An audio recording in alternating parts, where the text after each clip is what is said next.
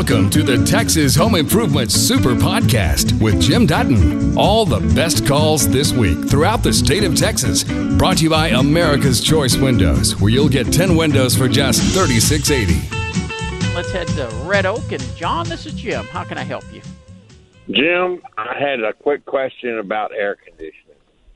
It keeps you cold. It does. I, we're going to put a new inside and outside unit in, and I wanted to know the difference or benefits of a heat pump versus a regular AC. Okay. Do you have gas to your home? No, all electric. Okay. If you have all electric, and I'm assuming this is in the Dallas area, correct? Yes, sir. Okay. If you're all electric, you're in the Dallas area, we use our heats heaters often enough, by all means go with the heat pump. What it does is it reverses in simple terms, it reverses the compressor outside and draws warm air out of the cold air to pump back into your home. Uh, and it's not it's not literally taking the air from outside and putting it in your home. It's just cycling through the the lines that uh, have the fluid in them that go through the coils and everything. It's basically drawing the heat out of the air and uh, allowing it to go to the heating elements inside. The difference being when you run your regular heater, not a heat pump, but a regular strip heat. If you've ever seen the portable heaters that have the the wire that runs back and forth, and when it comes on, it glows red. That's Yeah. what a that's what a regular strip heat does when you're not using the heat pump. Very expensive to run versus a heat pump. The heat pump will cut the cost of your heating by about uh, two thirds. I'm excited. That's where we're going then. Thank you very much, sir. Oh, you bet. And and I got to tell you, I've got it on my own house just to give you some numbers. Before I changed it out to the heat pump, in the winter months, my heating bill would run about six hundred dollars. When we changed out and went with the heat pump, it dropped it down to just a, about two hundred, sometimes just a little over, depending on Right. how long it's cold. Now, the only downside to a heat pump is is using the compressor virtually year round because it's using it both when you're cooling and when you're heating. No big deal. It's made to do that. But when the temperatures drop down to, some of them have a 36 threshold, some of them have a 32 degree threshold. Once you get below that, your system is going to switch over to the strip heat, so your electric bill will go up again. Right. All right. Thank you, sir. You bet, John. Take care. Good luck with that. All right, 1 800 288 9227. And the reason I was asking if he has gas, just FYI for everybody, if you have gas available for your heating system versus going with electric or the heat pump, gas is always going to be cheaper and the better way to go. Also, uh, one more thing on the, on the heat pumps. When you, the, the the other thing that you're going to notice when you use a heat pump versus strip heat, the heat coming out of your register is typically not as hot. And you know when you're running the electric heat strips, it dries your skin out real bad because you got that super hot air coming in all the time. It's a milder heat, so it doesn't dry you out quite as bad, and it does a better job keeping it dehumidified and things like that. So, just FYI, one of the things that'll make it much easier for you. This this was from uh, Chris, and he was asking about a generator and hooking a generator up. I intend to plug an extension cord into the 120 of the generator and run it into my home. Does the generator need to be grounded? No.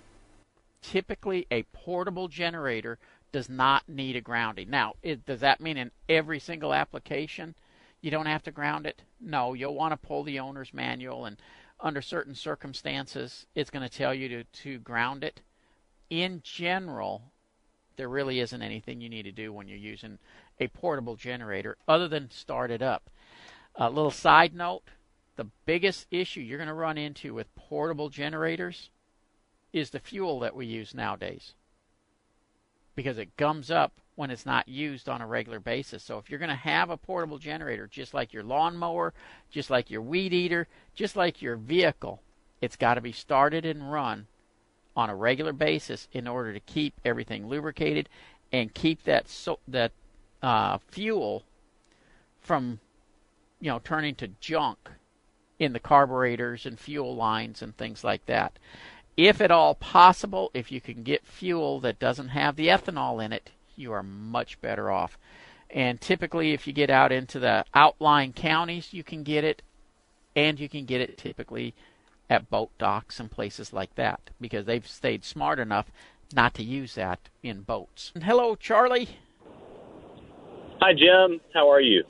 I'm doing wonderful. How about you? Great, thank you. So I have a question um, about installing a, a dehumidifier in a property that we have in uh, Port Aransas. Okay. And I know that the the air conditioners run overtime down there, and I just wondered if that would make the the uh, workload easier on our air conditioner, and I wanted to get an idea of the cost as well. Well, it's going to take out the humidity levels, which your air conditioner does as well. Uh, I'm assuming this is a weekend place. Yes.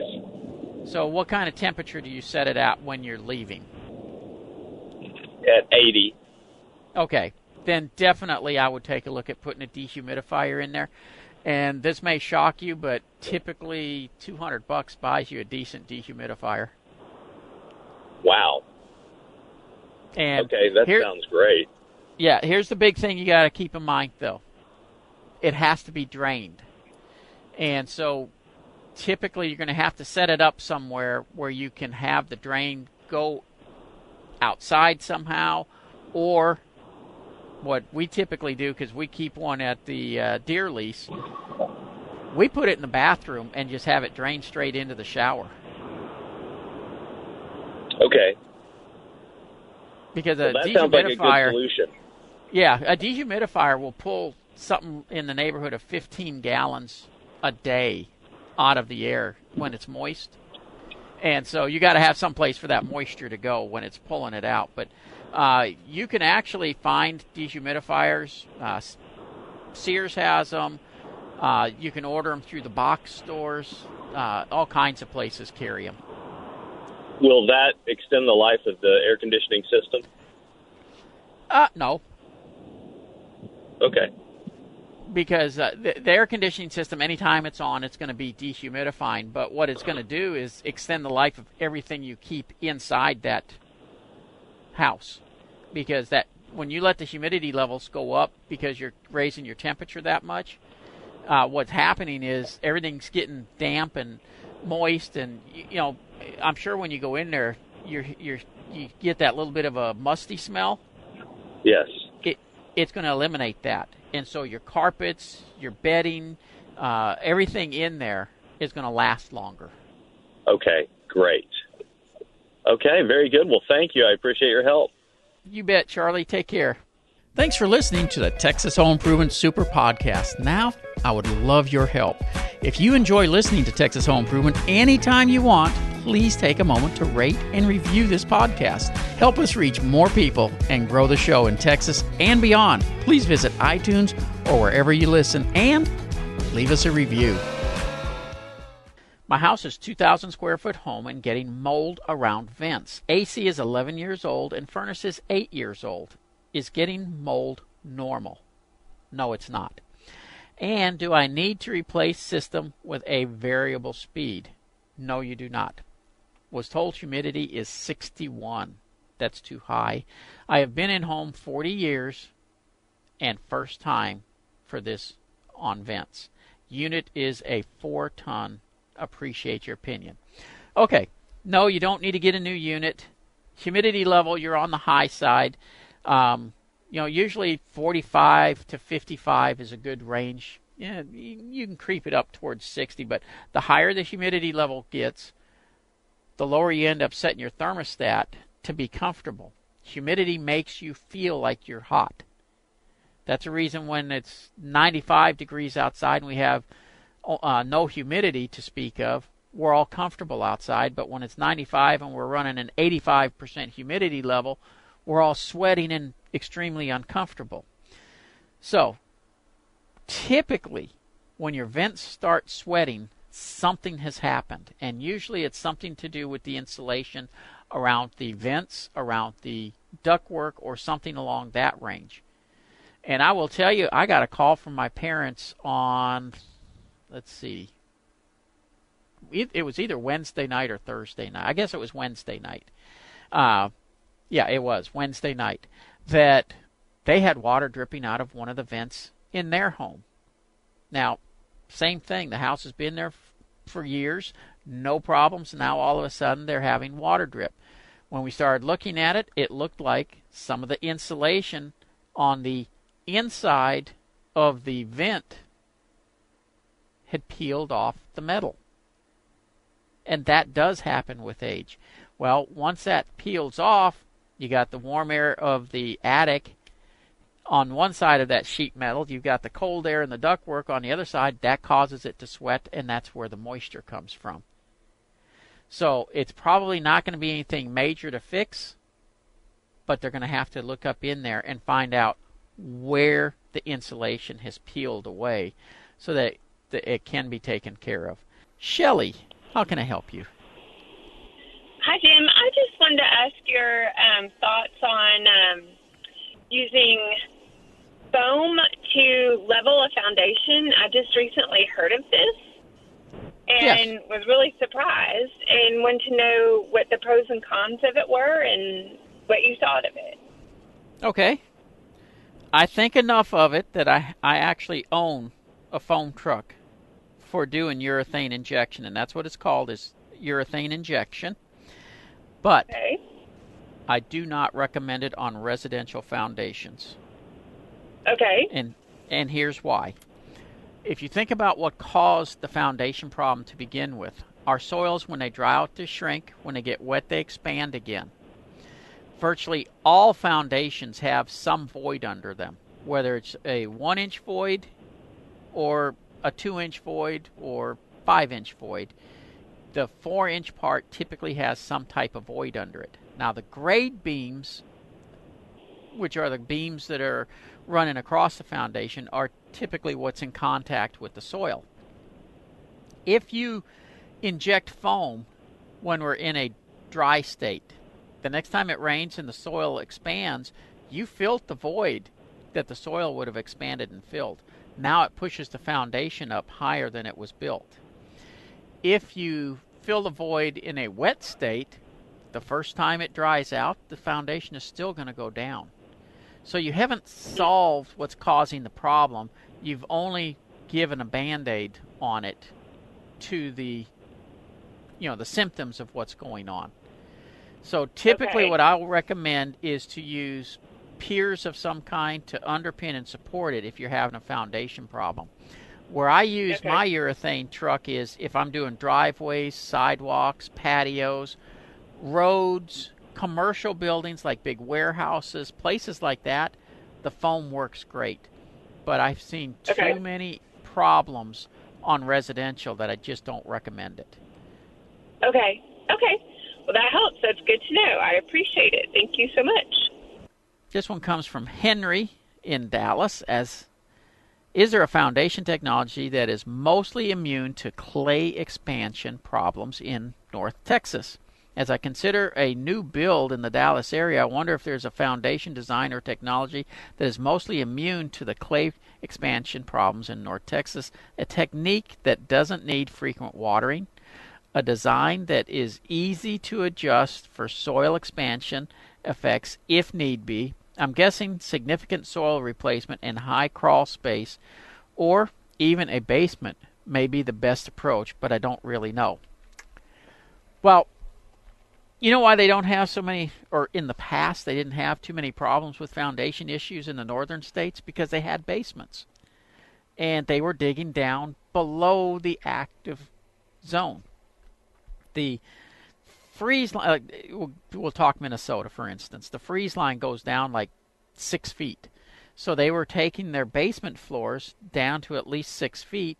Well, they were so far down, they go an extra foot or two, and they got a good usable space that they can build in down there. But it's below the movement area, or so we think. Uh, in our area, we typically think we're not putting basements in because of water, but that's not the case. We don't put basements in because of the sheer cost of putting a basement in. Even in the northern states, they're getting away from basements. They're using styrofoam mats to spread out beyond the foundation to insulate it and keep the ground from freezing under the foundation. And so they're putting in floating slabs then. And guess what? They're moving. So, is there a way to do it? Your basement answer is one way to do it, but even that can move eventually. The best way to do it is have a soils report done, a soils test. They'll come out, they'll do a boring where they go down at least 20 feet. You don't want anything less than that. And in some cases, depending on what they find at that first 20 feet, you may need to go even deeper. Then you design the foundation around the soils report. The soils report will tell you whether you should use a and beam, a slab on grade, uh, what your chances are of having an issue with one of these. And so that's the direction I would tell you. In general, it is cheaper to adjust a and beam foundation than it is a slab on grade.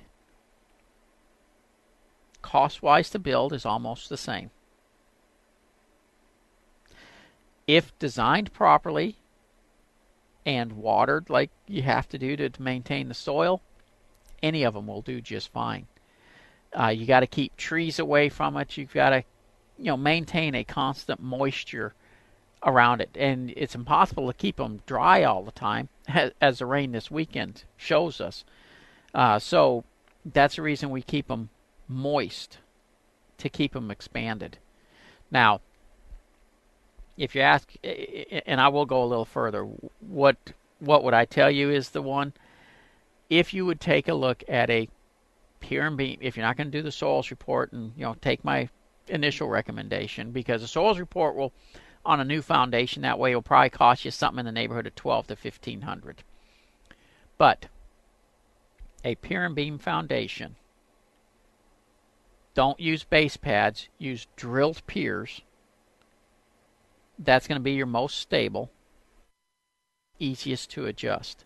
Doesn't mean it's worry free because I've, I've done lots of those where they were new and had issues as well, but it's your best chance. But again, uh, that's the one that I would, if I wasn't going to bother doing it the right way, getting the soils report, that's the way I would take a look at going. Now, with all the rains we've been having, and I know it was heavy last night. Areas were flooding, and we're having some issues again uh, today, earlier today. If you're having to deal with drainage issues, people will come out and talk to you about French drains all the time. And a lot of times, what people are calling a French drain is not a French drain. A French drain is a subsurface drain system. And typically, you'll dig a trench, you'll put a perforated pipe in the bottom, you line the trench with a silt fabric, put your perforated pipe in the bottom, start putting gravel in it. That's a French drain. Moisture that's moving through the soil hits that gravel, drops down into the uh, bottom of the the ditch that you dug, goes into the pipe so it can be run off. If you don't have a place where you can daylight the end of that pipe, in other words, for it to drain to, you may have to put a sump pump somewhere, which that's nothing more than a pit for the water to drain into, and then you put a pump and pump it out away. That should only be done if you're dealing with subsurface water, water that's you know running under the ground and running, say, under your foundation and causing an issue, something like that. Surface water should be dealt with either by cutting swales to drain the water away, or you can put catch basins to catch it and again drain it out into a ditch somewhere. If you don't have that option, then you have to again set a sump pump, pump it out, and get rid of it that way. But make sure whoever you have do these items that they're familiar with it. And if they're coming out and telling you, oh, yeah, we're going to put this French drain to deal with all this standing water you have in your yard, that's probably not the person you want. You've just heard the best calls and questions from Texas Home Improvement. For more information about our show, go to thipro.com.